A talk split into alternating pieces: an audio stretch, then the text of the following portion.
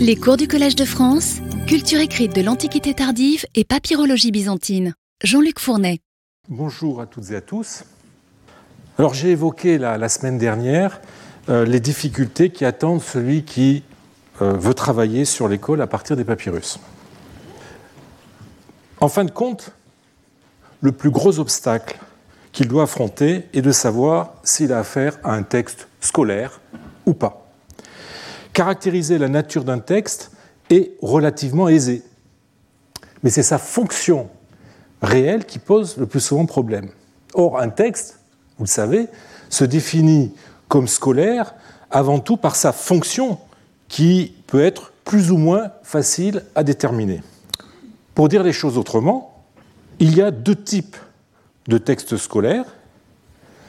Ceux qui se signalent immédiatement par leur contenu comme étant scolaire, je pense évidemment aux alphabets, aux syllabaires ou aux autres exercices qui sont pratiqués exclusivement dans le cadre de l'enseignement. Et puis, il y a ceux dont le contenu n'est pas proprement scolaire, comme par exemple des pages de littérature, Homère, Ménandre, euh, qui ont pu être recopiées à l'école à titre d'exercice ou être utilisées comme support d'un enseignement. Alors la, première catégorie euh, ne pose généralement pas euh, de problème de caractérisation, ou presque. Presque car il y a des cas où un alphabet peut en cacher un autre.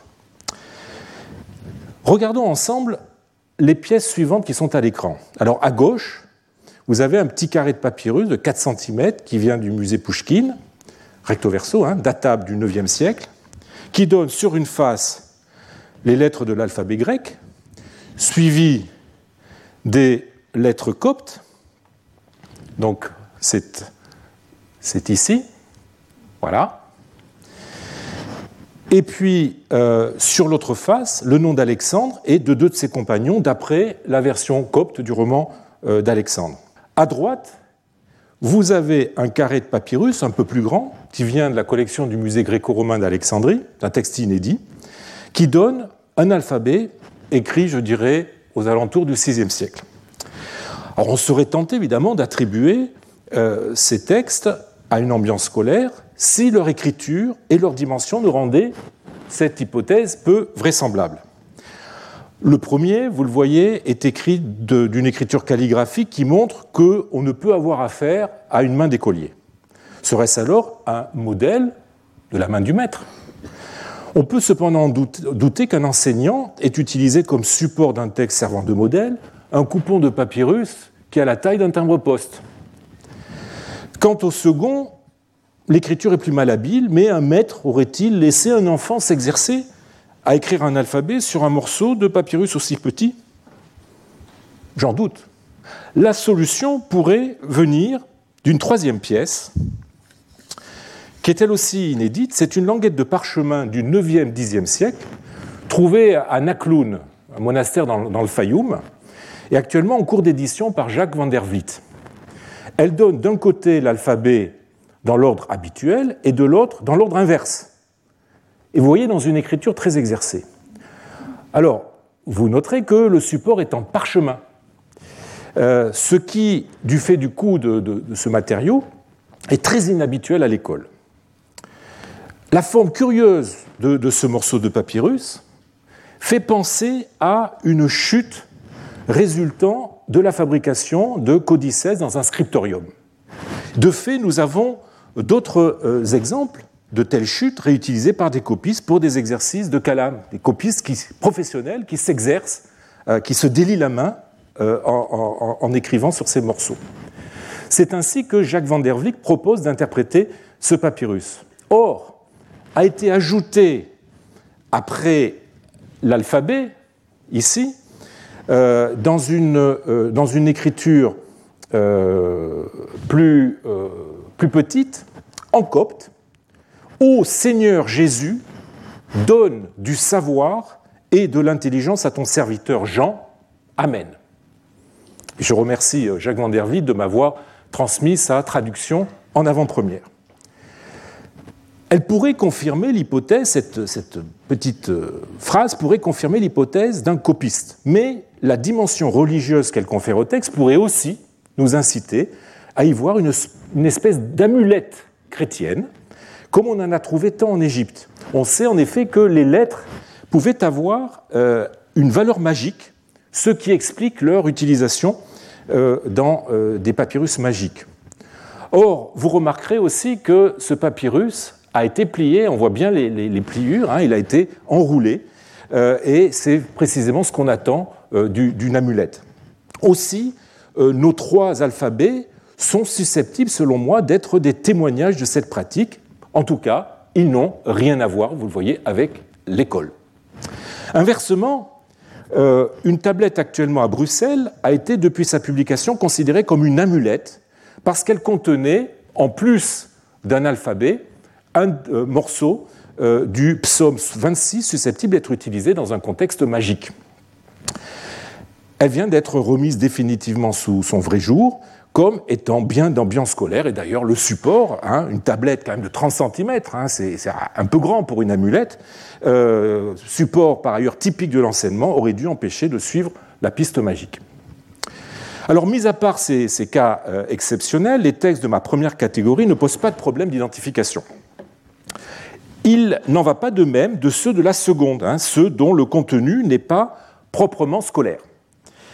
Un texte littéraire qu'il soit sur papyrus, qu'il soit sur un tesson de poterie, sur un ostracone, peut correspondre à plusieurs fonctions que l'absence de contexte ne nous permet pas toujours de bien comprendre. Hein. Dans un système où euh, la production des livres est loin d'être aussi homogène qu'elle ne l'est depuis l'invention de l'imprimerie, et où euh, elle se trouve entre les mains de copistes plus ou moins habiles, réalisant, selon les exigences et aussi la bourse euh, du client un travail plus ou moins soigné sur des matériaux plus ou moins euh, luxueux ou coûteux, eh bien, un modèle de maître peut fort bien se confondre avec les restes d'un exemplaire de tel ou tel auteur.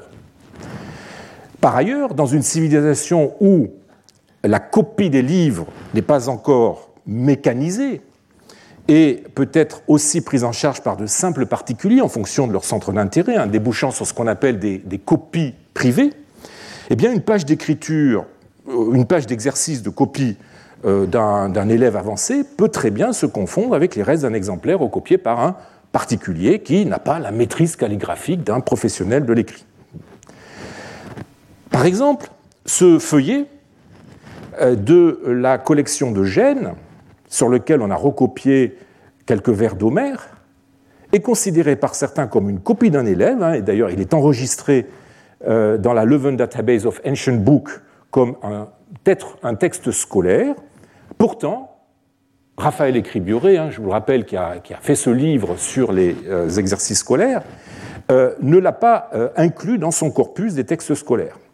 Qu'est-ce qui empêche en effet d'y voir la copie faite par un adulte dans un contexte sans rapport avec l'école, un adulte désireux de prendre en note ce célèbre passage d'Homère, où euh, alors il s'agit du, du, chant 8, euh, vers 168-176, où Homère fait prononcer à Ulysse une tirade sur l'impossible perfection euh, de l'homme, beauté, raison, bien dire. On voit qu'en un même homme, les dieux presque jamais ne mettent tous les charmes, etc.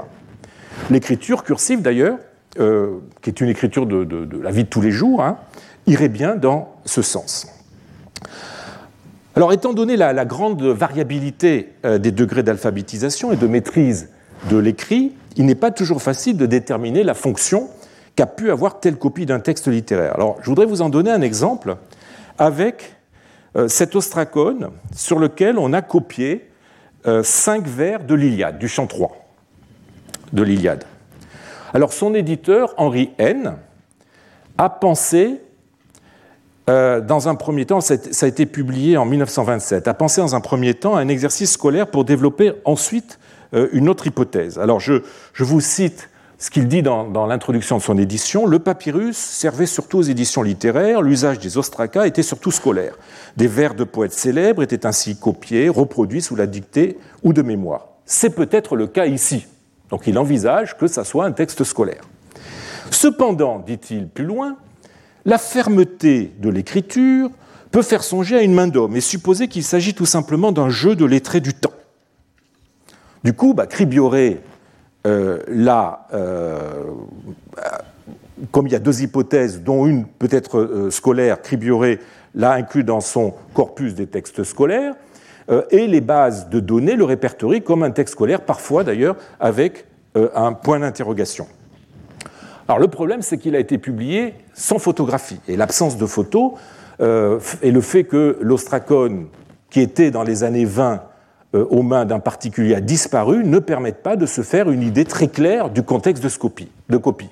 Alors le hasard, ou la tuquée, je ne sais pas comment dire, a voulu que cette pièce ressurgisse récemment et que son nouveau propriétaire me l'ait montré. Donc je suis en mesure de projeter une image de ce texte la voici. Vous observerez la présence de traits obliques hein, euh, au-dessus. Alors, ils ne sont pas toujours très visibles, mais vous avez des traits obliques, là on le voit bien, au-dessus de l'écriture. Euh, traits obliques que euh, son premier éditeur, N, n'avait pas tous repérés, qu'il interprétait sans certitude comme des accents. En fait, ben, il ne s'agit pas du tout d'accents. Ces traits obliques, alors voilà, là je les ai grossièrement reproduits sur l'édition, ces traits obliques sont des séparateurs de mots ajoutés par le maître pour aider l'élève à identifier les mots hein, dans un système d'écriture, je vous le rappelle, où euh, tous les mots, contrairement à aujourd'hui, sont collés les uns aux autres, ce qu'on appelle la scriptio continua. Et c'est une pratique que l'on retrouve souvent à l'école. Regardez cette tablette du 5e, 6e siècle, euh, où a été recopié aussi des vers d'Homère, et les mots sont collés les uns aux autres, mais malgré tout séparés par ces séparateurs obliques au-dessus. Aussi, il ne fait, je crois, enfin j'en suis même sûr, il ne fait plus désormais aucun doute que cet ostracone soit bien une copie, probablement d'un enseignant, faite pour un usage pédagogique. Alors enfin, au, chapitre de la distinction entre texte scolaire et non scolaire, il y a un dernier cas abordé qui achève d'embrouiller la situation. Ce sont les exemplaires qui n'ont été que secondairement utilisés dans un contexte scolaire. Alors, de même qu'aujourd'hui, un élève est amené à lire des auteurs dans des éditions qui ne sont pas proprement euh, scolaires et à les annoter, eh bien, euh, les maîtres et les élèves de l'Antiquité lisaient à l'école des auteurs dans des exemplaires qui n'avaient pas nécessairement été conçus pour une utilisation scolaire. Hein, on, voit, cette scène d'école du 2e, 3e siècle où on voit des élèves euh, qui sont en train de lire de beaux rouleaux, de, belles éditions de, textes. Pur produit de, la païdéia, les livres, évidemment, finissent aussi par se mettre à son service. Mais leur passage entre les mains des maîtres et des élèves a souvent laissé des traces de cet usage secondaire qui ne sont pas inintéressantes pour comprendre les modalités de l'enseignement et aussi les programmes scolaires. Ce pourrait être le cas d'un des plus illustres papyrus littéraires que nous aient livré euh, les sables d'Égypte ce qu'on appelle l'Homère de Banks.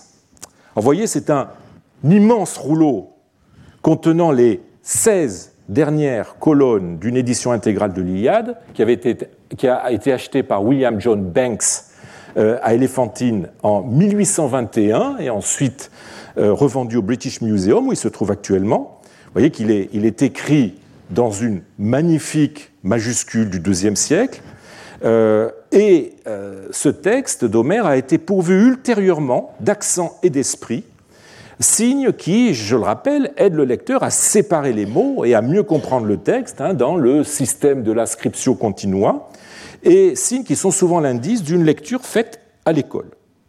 Par ailleurs, je ne sais pas si vous le remarquez, mais il y a des choses dans la marge qui ont été rajoutées. Là, on lit par exemple Priam. Ici, on lit un pi avec un petit oméga, un iota au-dessus. Ça veut dire poétesse, le poète.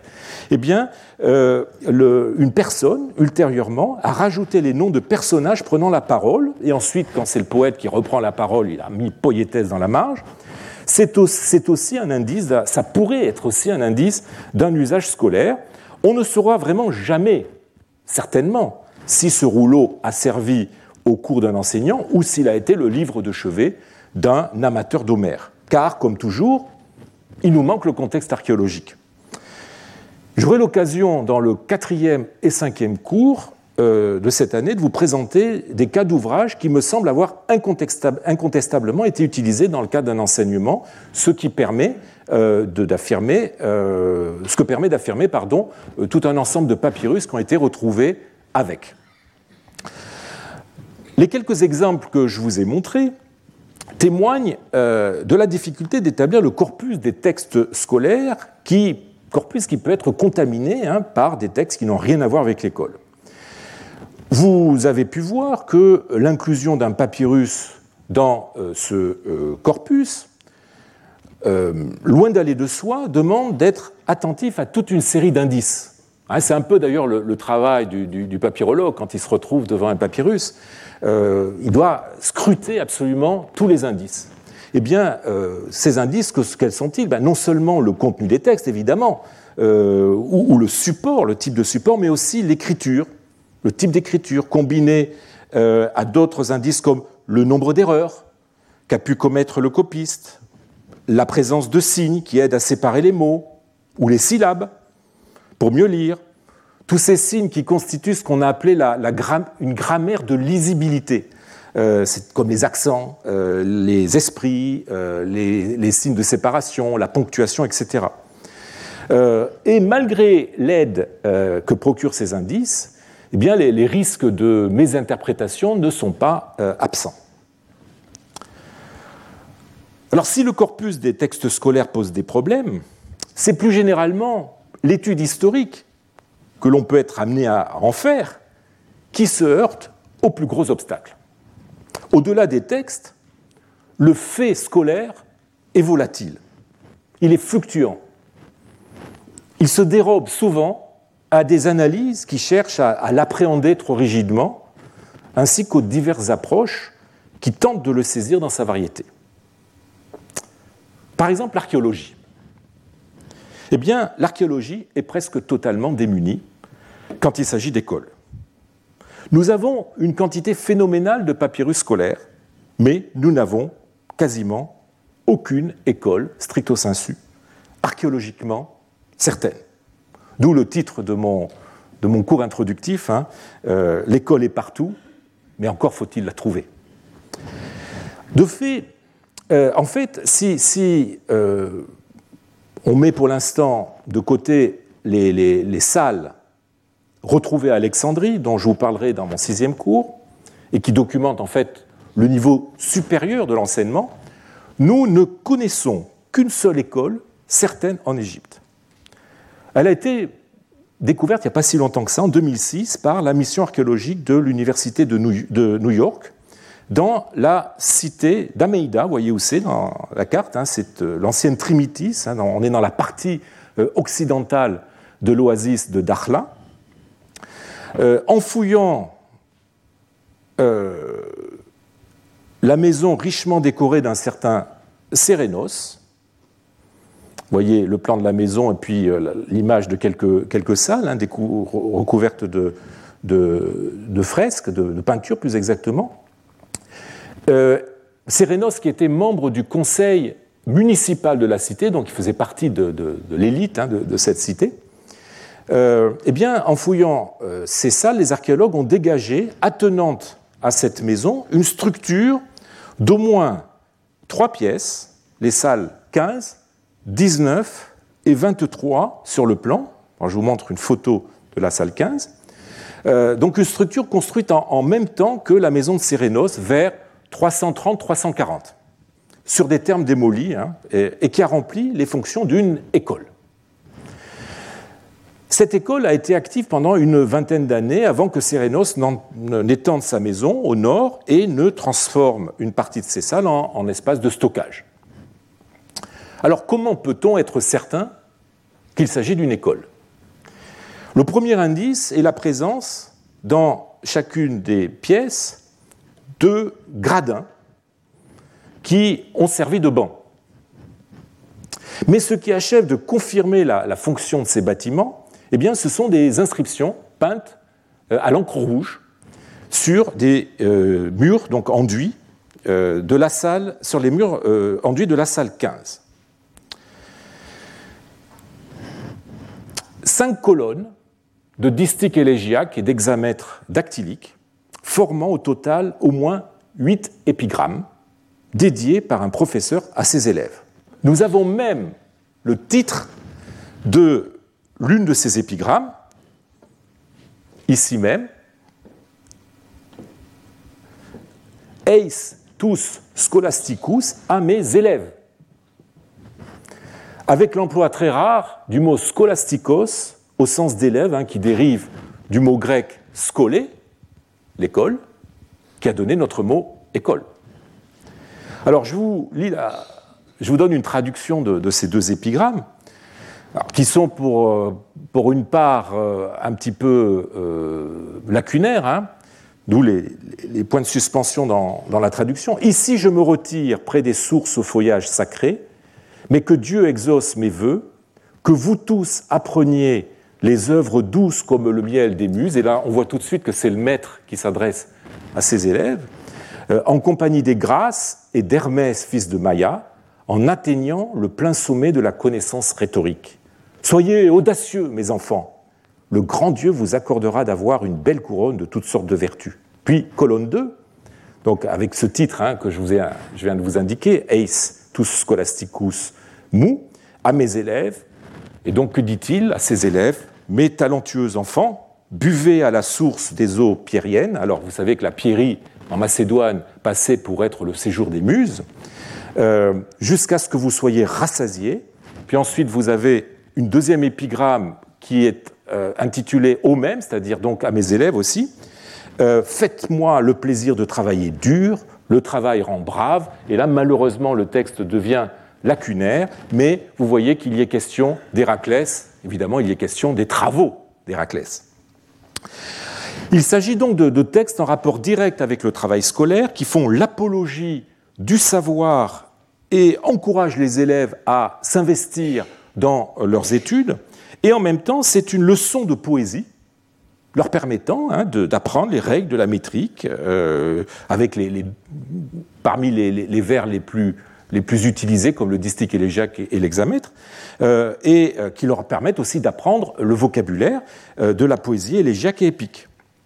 Alors, on notera que ces poèmes sont écrits en lettres majuscules, très calligraphiques, pourvus d'accent, d'esprit, de, de ponctuation, facilitant leur lisibilité.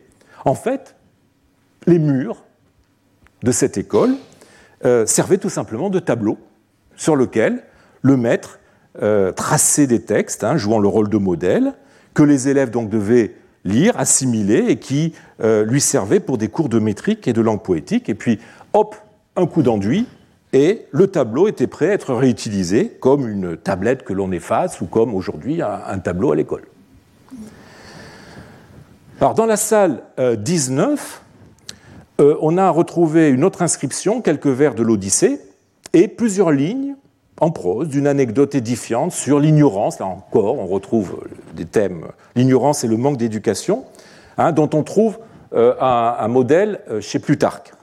Donc là encore, vous voyez, il s'agit d'un texte qui, en négatif, fait l'apologie du, savoir et qui, en même temps, pouvait inculquer l'art de la composition, de la paraphrase. C'était peut-être un exercice de paraphrase du, texte de Plutarque.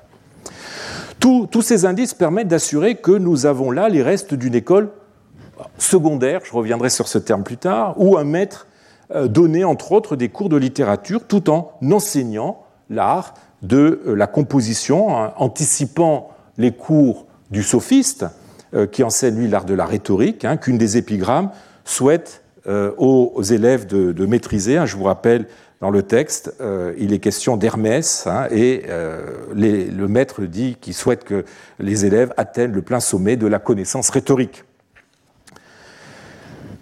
Il est difficile de, savoir quel était le rapport entre cette école et la maison et Sérénos, hein, qui possédait la maison euh, juste à côté, contre la, maison duquel l'école était adossée.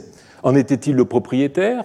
Louait-il ses euh, pièces à un maître d'école? En tout cas, la euh, maison de Sérénos offre à cette école un écrin, dirais-je, en parfaite harmonie avec la culture qui était transmise. On y a euh, retrouver deux salles, la salle numéro 1 et 13, décorés de peintures représentant des personnages mythologiques comme Aphrodite, Arès, Dionysos, Pollux, Héphaïstos, et même des personnages de l'Odyssée, comme Ulysse et sa nourrice Euryclée. Comme si on avait illustré Homère qui était enseigné quelques mètres plus loin dans l'école. On a là non seulement un magnifique et unique exemple de bâtiment scolaire, certain, mais aussi le contexte socioculturel dans lequel il a fonctionné. Alors on pourrait, on pourrait s'étonner que euh, ce soit le seul exemple d'école que l'archéologie ait livré. Mais finalement, faut-il vraiment s'en étonner? L'éducation scolaire se faisait ordinairement dans un cadre informel ou plus exactement non spécifiquement dévolu à l'enseignement. À des, époques antérieures, euh, l'enseignement de l'égyptien, par exemple, se faisait dans le cadre des temples. Hein. On en a un exemple avec les ostracas scolaires du IIIe siècle qui ont été trouvés à Narmoutis, dans un local à l'intérieur du Téménos, de l'enceinte du, temple, hein, le local est, en rouge sur, la diapositive. Plus tard, ben, ce sont dans, les monastères et peut-être aussi dans des locaux dépendants d'églises que les cours pouvaient avoir lieu et ont laissé les seules traces encore visibles de l'enseignement de l'extrême fin de l'Antiquité et du début de l'époque arabe, comme vous aurez l'occasion de le voir l'an prochain euh, à ce même cours.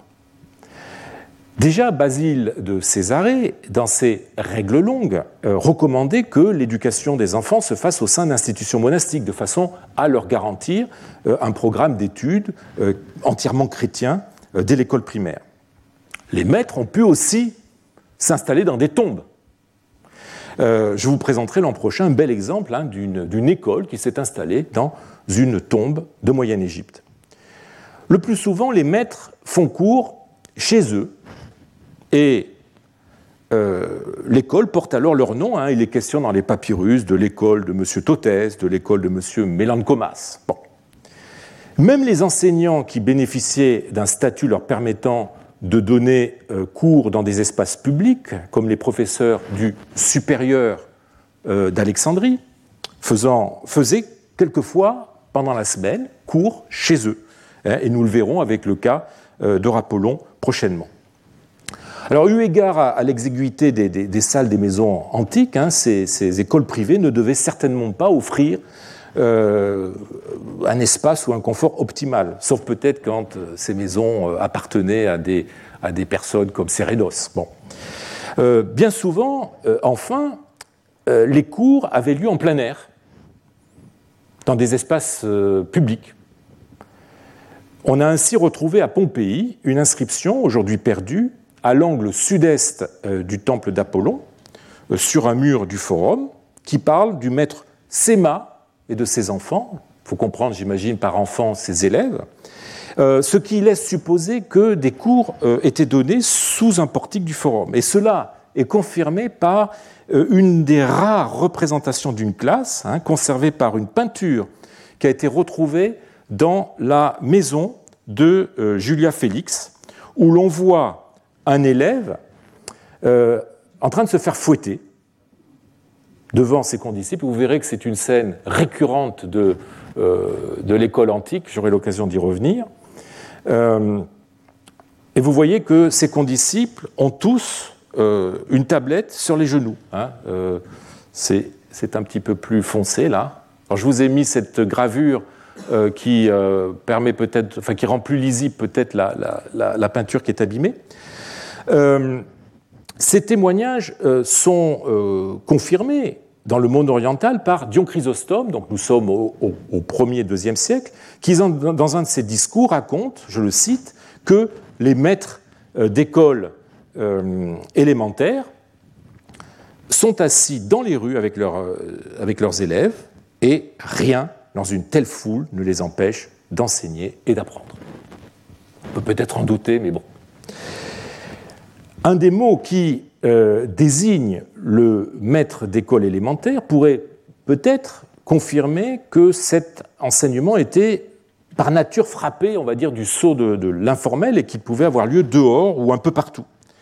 On pouvait en effet désigner euh, ce maître du nom de Kamai Didaskalos. Alors Didaskalos, c'est le maître. Euh, alors plus exactement avant, alors voilà, ça c'est pour faire suite à, la peinture de Pompéi. Voilà, le mot Kamai Didaskalos, c'est un mot que l'on trouve dans l'édit des prix ou l'édit du maximum de Dioclétien, et qui équivaut à Magister Institutor Literarum, c'est-à-dire l'instituteur qui apprend à lire et à écrire. Euh, et c'est aussi un terme que l'on retrouve dans un registre euh, fiscal d'Hermopolis du début du 7e siècle. Alors ce mot signifie littéralement le maître, didaskalos, qui est assis par terre, Kamai. Selon Raphaël Acribiore, il témoigne de ce que l'enseignement élémentaire avait lieu communément dans des conditions précaires. Mais il est aussi possible que Kamaï est ici un sens figuré qui signifie en bas de l'échelle, littéralement par terre, euh, et qu'ainsi Kamaï Didaskalos désigne des enseignants de, base, de premier degré par rapport aux autres. Toujours est-il que, euh, comme le confirment les, sources littéraires, hein, j'ai cité Dion, euh, les cours euh, pouvaient avoir lieu dans ces espaces non dédiés, comme les portiques de place, voire les bains, les bains, les thermes, si l'on en croit, le rhéteur Libanios, qui raconte dans son autobiographie, dans la partie consacrée aux années qu'il a passées à Nicomédie, donc en 340, entre 349 et 300, 344 349, il raconte la, chose suivante Les piscines chaudes des thermes me servaient de salle de cours sans que les gens trouve cela anormal. Alors je, serais enclin euh, à penser que cette volatilité hein, de l'école en tant que lieu euh, pourrait expliquer le petit nombre d'occurrences euh, des mots désignant une école, au sens matériel du terme, dans les documents sur papyrus. Trois termes seulement sont attestés, et très peu de fois. Alors le premier, c'est didaskaleion, hein, littéralement le lieu où l'on enseigne, hein, didasco en grec. Euh, ce mot n'est attesté que deux fois, dont une sous la forme du composé grammatodidascaleion, c'est-à-dire l'école où, on enseigne les grammatas, c'est-à-dire les lettres, apprendre à lire et à écrire. Et euh, ces occurrences sont euh, chaque fois déterminées par le nom du professeur qui tient l'école, comme je vous l'ai dit tout à l'heure. Le deuxième mot, c'est scolion, qui vient évidemment de, de, qui veut dire d'abord loisir, d'où eh bien, ce que l'on fait pendant son loisir, c'est-à-dire euh, des études, euh, des, conférences, etc. D'où ensemble de personnes à qui l'on donne des conférences, école, qui peut être pris dans un sens imagé, hein, l'école platonicienne, comme dans un sens concret, l'école.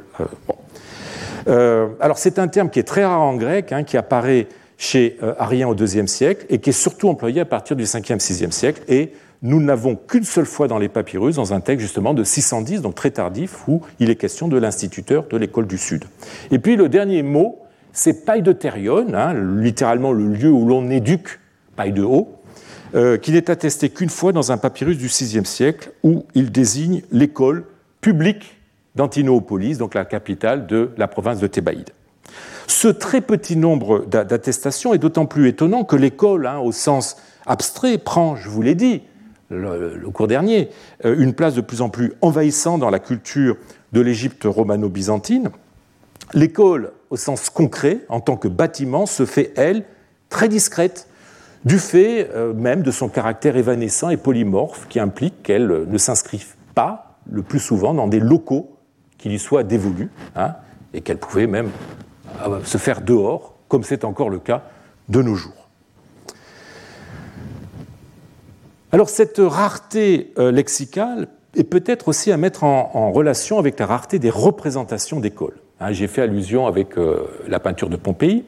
Nous n'avons, à ma connaissance, pour l'Antiquité tardive, qu'une seule représentation, celle de la mosaïque de Kimbros. Et encore, n'est-elle pas égyptienne. Mais elle mérite, par son caractère exceptionnel, elle mérite toutefois que je vous la présente.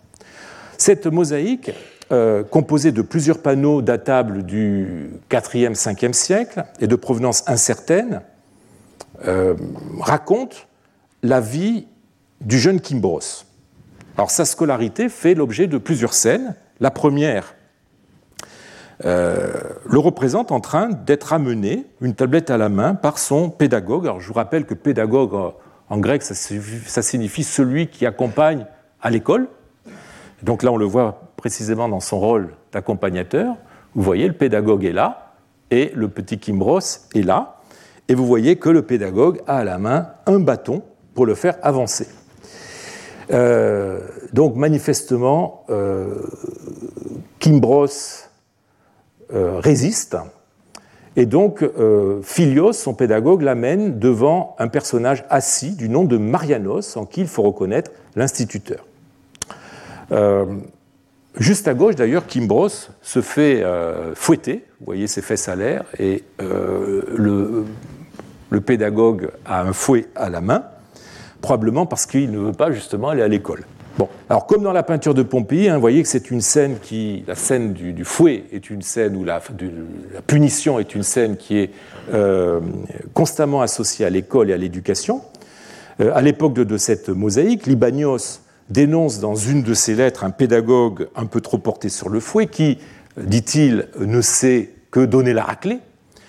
Euh, il fait d'ailleurs dans un autre texte une description du pédagogue en général, hein, dans, un, dans, un, modèle d'exercice qu'il a composé pour des élèves, sur le thème Isocrate a dit que la racine de l'éducation est amère, mais que ses fruits sont doux. Et je ne résiste pas au plaisir de vous lire le petit, un petit extrait qui concerne justement le, pédagogue. Euh, le pédagogue, par Héraclès, est plus sévère que les maîtres, toujours sur le dos des jeunes, presque attachés à eux, les poussant continuellement, les châtiant sans cesse, les éloignant de la paresse, leur ordonnant d'être attentifs à leurs devoirs et ne louant rien de ce qu'ils font de bon, les punissant au contraire exagérément pour des broutilles, les suivant en armes, pour ainsi dire, en brandissant un bâton ou un fouet dans sa main droite. Alors, on espère que, pour Kimbros en tout cas, dans le cas présent, que Philios porte bien son nom. Vous savez que Philios en grec, ça veut dire amical, euh, et qu'il n'ira pas trop loin. Bon. Le deuxième panneau euh, euh, montre Kimbros plus âgé, accompagné toujours par son pédagogue, et cette fois-ci, vous voyez qu'il ne fait pas de difficulté, chez le maître d'école secondaire, Alexandros, alors que deux personnages lui donnent une tablette et un stylet. Vous voyez la tablette et le stylet tablettes et stylets, évidemment, qui lui serviront à prendre des, notes. Euh, on reconnaît le statut supérieur d'Alexandros par rapport à Marianos, qu'on vient de voir dans la scène précédente, à son siège plus imposant. Vous voyez le siège de Marianos par rapport à celui d'Alexandros. De, Vous voyez un siège beaucoup plus haut, hein, c'est le fameux tronos en grec, c'est-à-dire la chair du professeur, chair d'ailleurs qui a pris, qui a fini par prendre un sens figuré qu'il a aujourd'hui.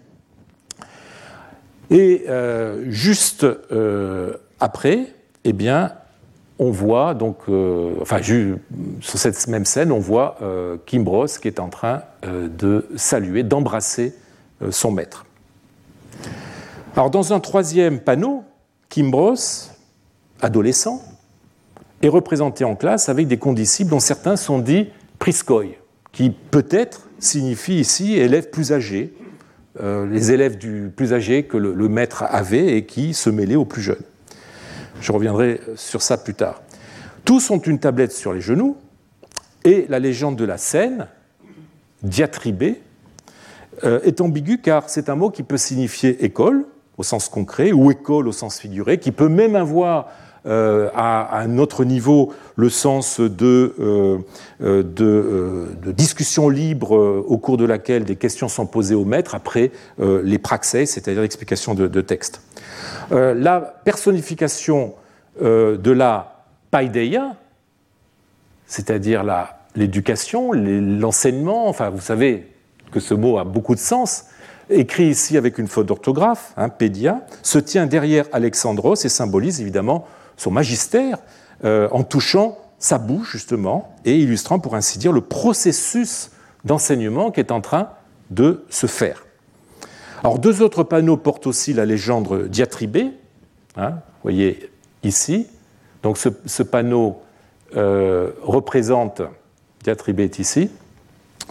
Euh, il montre Kimbros revenant au cours d'Alexandros après avoir été malade. Là, il y a la personnification de la maladie qui est ici. Et un autre euh, est, un sujet, euh, qui a fait l'objet de multiples interprétations et donc je ne m'y arrêterai pas. Alors, euh, quoique d'un grand intérêt, cette unique représentation d'une école en train de fonctionner laisse un peu sur sa fin. En tout cas, si l'on cherche à approcher l'école dans sa dimension la plus concrète possible. Il s'agit, vous le voyez, de représentations très stylisées, où les lieux ne sont même pas esquissés en arrière-fond, euh, où les euh, personnages réels côtoient des personnifications, hein, des concepts abstraits ou des sentiments. Euh, Pédia, etc. Euh, alors, certes typiques hein, des, mosaïques de, l'Antiquité tardive, mais qui, évidemment, donnent un peu à, la, geste de Kimbros un sens édifiant qui tourne quelque peu le dos au réalia que les historiens de l'école seraient tentés d'y rechercher.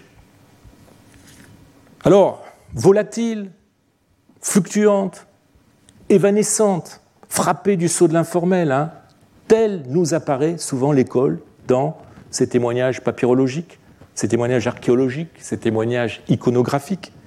Nous venons de le voir.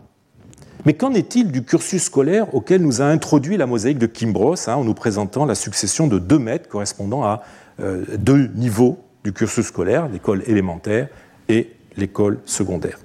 Alors, jusqu'ici, j'ai employé à dessein euh, ces termes qui renvoient à des réalités modernes. il est temps de savoir s'ils sont pleinement justifiés euh, et comment s'organiser la scolarité d'un élève dans l'Antiquité post-classique. Les sources littéraires organisent euh, traditionnellement le cursus en trois niveaux qui permettent aux jeunes d'acquérir les connaissances constituant l'enkuklios paideia ou paille de 6, hein, expression qui a donné notre mot encyclopédie, euh, alors, comment traduire Enkuklios Paideia ou Paille de 6 euh, On pourrait le traduire par enseignement général ou, comme le fait Marou, euh, par culture générale. Et donc, c'est une, une, expression donc, qui, en embrassant en, désignant une initiation aux arts libéraux, s'oppose à l'enseignement spécialisé aux professionnels.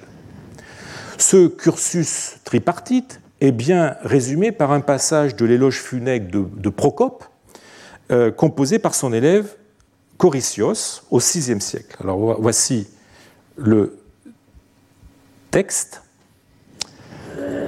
Procope s'approcha du seuil de la poésie à l'âge où les enfants en sont encore à leurs premières lettres. Il fréquenta la palestre d'Hermès à l'époque où d'autres apprennent encore les productions des muses.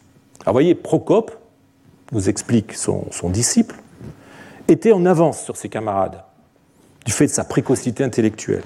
Quand il aurait dû en être aux premières lettres, c'est-à-dire à l'école élémentaire, en fait, il en était au deuxième niveau, celui où on lit les auteurs avant tout poétiques, hein, les productions des muses, nous dit Coiricios. Puis il entre en avance dans le troisième niveau, celui où on enseigne la rhétorique, dont le patron était, pour les Grecs, je le répète, on l'a déjà vu dans l'épigramme d'Ameida, Hermès, d'où euh, l'expression métaphorique palestre d'Hermès. Alors reprenons ces, trois niveaux et voyons comment ils s'organisent. Alors le premier niveau élémentaire, on va dire, appelé par Koiricios ta prota grammata, hein, expression que l'on retrouve chez d'autres auteurs sous la forme ta prota stoikea, c'est-à-dire les premiers éléments, qui correspondent d'ailleurs à ce que, euh, au prima elementa de Quintilien. L'enfant de 6, 7 à 10, 11 ans y apprend la lecture et l'écriture, notamment à partir de courts extraits, d'œuvres, ainsi que le calcul, sous la férule d'un maître appelé, on l'a vu, Kamai Didaskalos, Grammatodidaskalos ou Grammatistes. Hein, je vous demande de retenir ce, terme de Grammatistes parce que j'aurai l'occasion souvent de l'utiliser. Le niveau moyen, ou grammatiqué, c'est-à-dire grammaire, mais grammaire à prendre dans un sens large, hein, pour reprendre la définition d'un des grands grammairiens grecs de Niltras, la grammatiqué, eh bien, c'est la connaissance empirique, l'emperia, euh, de l'usage euh, chez les poètes et les prosateurs. donc, elle implique avant tout l'acquisition de la langue, morphologie, syntaxe, euh, à travers les auteurs classiques, principalement les poètes, hein, comme vous l'avez vu dans le texte de Corycios, mais aussi des notions de rhétorique, à travers ce qu'on appelle les exercices préparatoires à la rhétorique, des notions aussi d'histoire, des notions de science.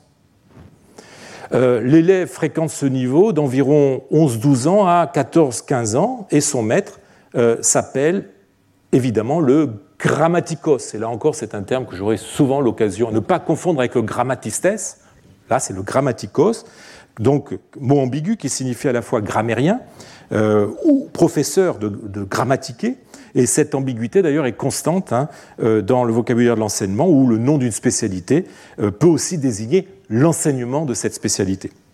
Et puis, le troisième niveau, le niveau supérieur, la rhétorique, où l'élève, entre 14-15 et 20-21, apprend, apprend euh, avant tout la rhétorique, souvent aussi la philosophie, hein, ce qui est à notre époque de plus en plus fortement associé à, pédagogiquement à, la rhétorique, puisque bon, longtemps elle a été considérée comme antinomique, notamment sous, à la suite de, Platon, mais elle se rapproche de plus en plus, elle se fond quasiment avec euh, la philosophie à notre époque. Euh, j'aurai l'occasion d'y revenir. Certaines sciences, comme la, médecine, sont aussi parfois enseignées. Euh, alors, le professeur de ce, de ce degré s'appelle le sophiste, c'est-à-dire le sophiste, ou bien le rhétor, c'est-à-dire le rhéteur. Alors, selon les contextes, ces termes sont, synonymes. Hein. C'est le cas, par exemple, de l'édit du maximum de Dioclétien. Vous voyez que euh, qui répertorie hein, les, trois types de professeurs selon les trois degrés, et on trouve pour le troisième oratory, siwe, sophistae, hein, qui correspond en grec à rhétori, etoi, sophisté, c'est-à-dire que les deux termes sont considérés comme synonymes. Mais chez Libanios, euh, le euh, rhétor, le rhéteur, enseigne la théorie, tandis que le sophistes, qui est placé au-dessus, enseigne la pratique. Il est difficile de savoir si cette différence s'applique aussi hein, dans l'Égypte de l'Antiquité tardive.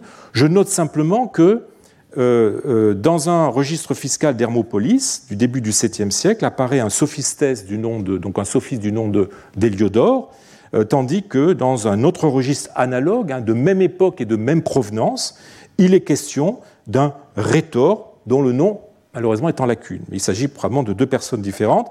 Euh, si tant est qu'on s'attend dans ces documents fiscaux à ce que les personnes soient, soient présentées de la façon la plus officielle et la plus technique possible, eh bien, cette différence de vocabulaire pourrait s'expliquer par le fait que les deux mots ne sont pas complètement synonymes, mais je dois dire que c'est un argument qu'il faut prendre avec beaucoup de prudence.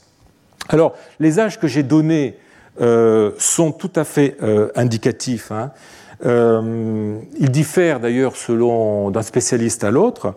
Le seul auteur de l'Antiquité tardive, à ma connaissance, à avoir précisé les âges correspondant aux trois niveaux, eh bien, c'est le médecin Oribase, médecin du IVe siècle, mais qui compile un texte euh, du 1er siècle euh, d'un médecin qui s'appelait Athénée. Euh, et ce texte sera à son tour recopié par d'autres médecins plus tardifs comme Aessus au VIe ou Paul d'Égine au VIIe. Alors, je vous lis le texte. À partir de 6 ou 7 ans, les garçons et les filles doivent être confiés à des grammatistes qui soient doux et humains. Vous pouvez comprendre pourquoi il dit ça après les scènes que je vous ai montrées. Euh, ceux-ci enseignent en effet de façon récréative et joyeuse. La récréation de l'âme contribue grandement à la fortification des corps. Les enfants de 12 ans doivent dorénavant fréquenter à la fois les grammaticoi, les maîtres de géométrie et faire des exercices physiques. À partir de 14 ans jusqu'à 21 ans, le texte dit littéralement trois hebdomades d'année, il conviendra de s'exercer aux sciences et de suivre les cours de philosophie et d'augmenter les exercices physiques en raison de la vigueur du corps, afin qu'en se fatiguant l'âme et le corps, ils se sentent empêchés de s'adonner aux élans sexuels. Alors, les âges donnés euh, par ce texte sont cependant à prendre avec beaucoup de prudence car il procède d'une tradition médicale qui repose sur un système septénaire. Hein. La vie humaine est répartie en sept hebdomades, de 1 à 7 ans, de 7 à 14 ans, etc. Aussi pourrait-on soupçonner le médecin, alors Oribase ou Athénée qui recopie, d'avoir découpé le cursus scolaire en accord avec le système septénaire canonique dans la médecine ancienne.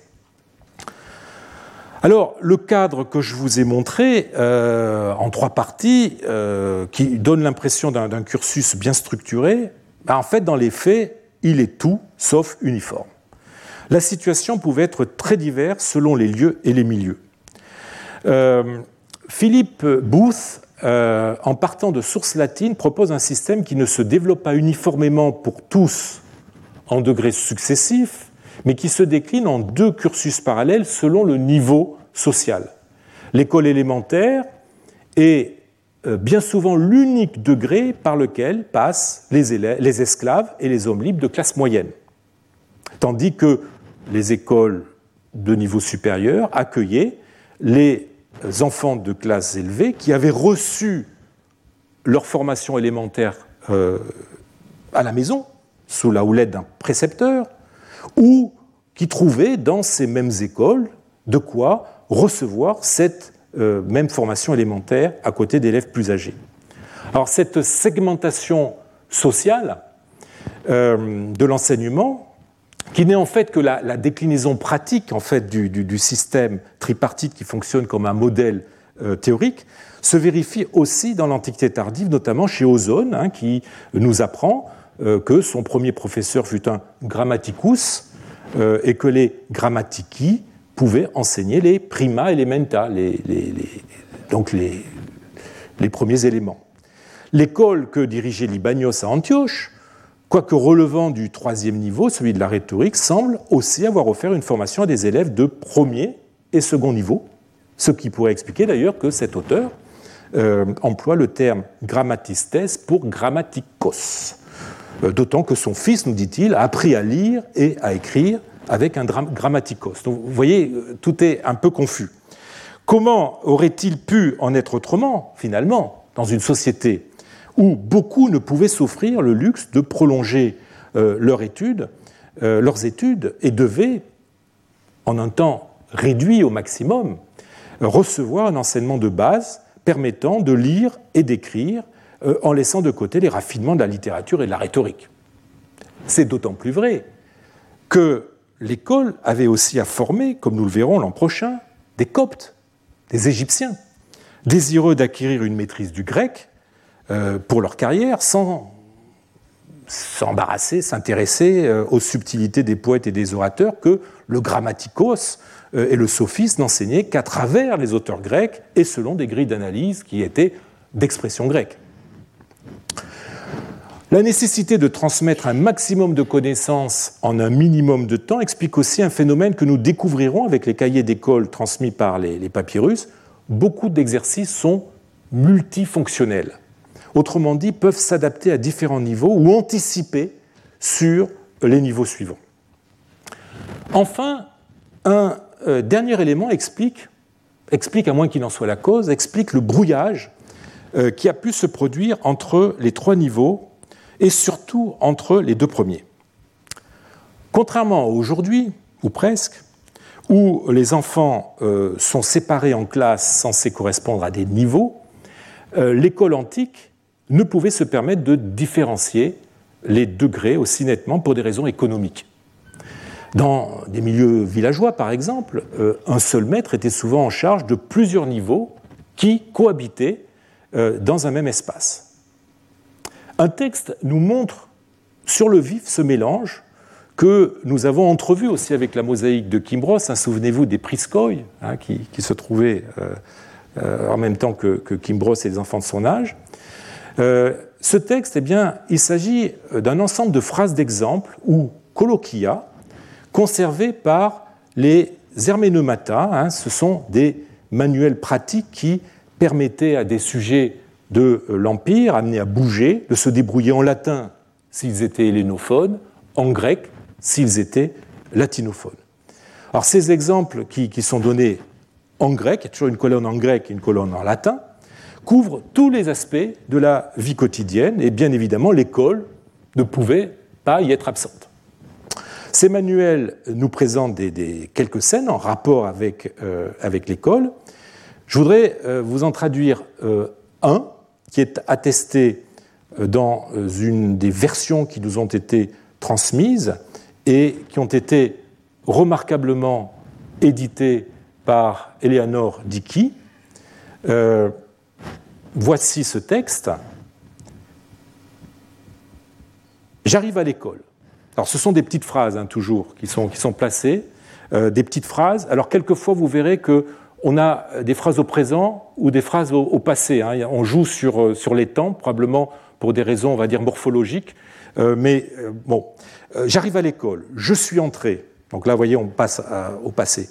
J'ai dit bonjour, maître, magister en latin, kategeta en grec.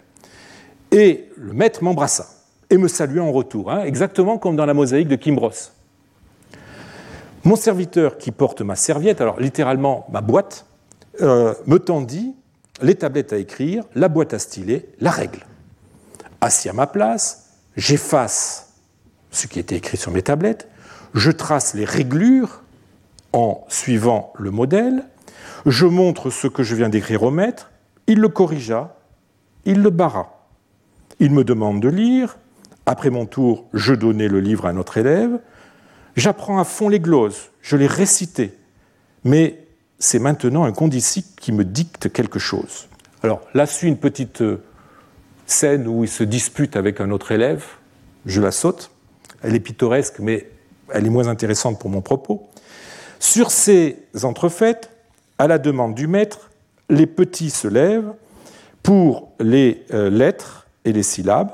Un des élèves plus âgés leur donne les syllabes, d'autres rendent ou récitent leur travail. C'est le terme redunt qui, enfin, en latin peut être ambigu. Euh, chacun à leur tour, au maître auxiliaire, hein, le terme qui est utilisé c'est subdoctorem, en grec upo euh, didactène, ils écrivent des mots, ils écrivent des vers, et moi, dans la première classe, j'ai reçu un devoir à faire, puis alors que nous sommes assis, je parcours le commentaire, les listes de mots, la grammaire, etc. Interrogé, je répondis aux questions de grammaire. À qui parle-t-il? De quelle partie du discours s'agit-il? Alors là, vous avez ces questions canoniques que l'élève, que le maître posait quand on étudiait un texte à l'élève. Hein. les, parties du discours, c'est un concept extrêmement important en grammaire antique, puisqu'il euh, s'agit des parties du discours que euh, tous les mots euh, qui, sont caractérisés et qui sont au nombre de huit nom, verbe, particule, article, pronom, préposition, adverbe, conjonction. Je décline le genre des noms. Alors là, on a une expression un peu bizarre, mais c'est tout simplement que euh, les mots étaient classés par genre, et donc d'où cette expression je décline les genres. je scande, littéralement, je divise un verre. Euh, après avoir fait tout cela, le maître nous laisse aller déjeuner. Alors, il faut dire que ce sont des textes, des Herménomata, qui ne sont pas toujours euh, très clairs, qui proposent souvent plusieurs lemmes euh, équivalents et qui se présentent aussi comme un agrégat de diverses strates. Mais malgré tout, je crois qu'il ne fait pas de doute que les élèves de plusieurs niveaux, d'après ce texte que je viens de vous lire et d'autres qu'on retrouve euh, aussi dans d'autres versions, se, se, trouvent dans la même salle et travaillent sous la conduite d'un maître et d'un assistant, le subdoctor. Euh, certains euh, en sont au niveau élémentaire, puisqu'ils étudient les lettres et les syllabes, j'y reviendrai la semaine prochaine. D'autres sont au niveau du grammaticos, puisqu'ils étudient la grammaire. Hein, il y est question aussi, dans une autre version, de la lecture de, textes sur Homère. Ils étudient aussi la métrique. Hein. Ils se présentent devant le maître à tour de rôle. Des élèves plus avancés font aussi travailler les plus jeunes, pratiquant ce qu'on appellerait aujourd'hui le tutorat. Euh, cela est d'ailleurs confirmé par la documentation papyrologique. Un certains euh, documents scolaires sont écrits par des mains de niveau très différents, comme par exemple cette tablette de Würzburg, euh, où un élève débutant tente d'écrire une sentence qui a été copiée. Alors malheureusement, la photo est très mauvaise, mais ici, vous avez la main du maître et puis voilà la main de l'élève. On voit que c'est vraiment un élève débutant. Hein. Je vous ai mis euh, la partie grossie ici. Puis vous voyez qu'il y a un autre élève plus avancé qui a copié ici des listes de mois. hein, que vous avez ici, et derrière, on a un, on a un syllabaire qui semble être encore dans une autre main. Bref, vous voyez, les, les, herménomata décrivent une situation qui est très éloigné du cursus tripartite euh, en niveau qui se succéderait sans tuilage euh, auquel renvoient la plupart des sources littéraires. Et encore, il reflète un état de l'enseignement en vigueur euh, dans les cités. On peut imaginer que les écoles villageoises, par manque de professeurs, devaient pratiquer allègrement le mélange de niveaux et adapter la durée de ces niveaux à la situation personnelle de leurs élèves. Mais le cursus tripartite reste malgré tout un idéal pédagogique aussi, euh, tout en vous ayant montré hein, son élasticité euh, et la façon dont il pouvait fluctuer selon les euh, circonstances. Eh j'ai décidé d'en suivre les étapes dans les prochains cours pour vous présenter dans un premier temps l'école et ses méthodes et pour nourrir notre réflexion sur la culture durant la période clé qu'est l'Antiquité tardive. Alors, j'ai choisi trois dossiers du 5e euh, et surtout 6e siècle, autrement dit postérieur à la christianisation, de façon à, voir ce qui se passe dans les écoles à une période où la nouvelle religion est politiquement et euh, culturellement, socialement bien installée, et, et désormais même la, seule acceptable. Euh, des dossiers du, IVe siècle auraient, je crois, du point de vue culturel, été beaucoup plus ambigus. Alors les, trois cas que j'ai retenus sont de nature sciemment différente, et illustre euh, les diverses situations heuristiques et méthodologiques euh, auxquelles peut être confronté le papyrologue. Alors, le premier illustrera euh, le monde de l'école élémentaire. Il concerne un unique papyrus dont le contexte est inconnu, mais que l'on peut faire dialoguer avec d'autres papyrus.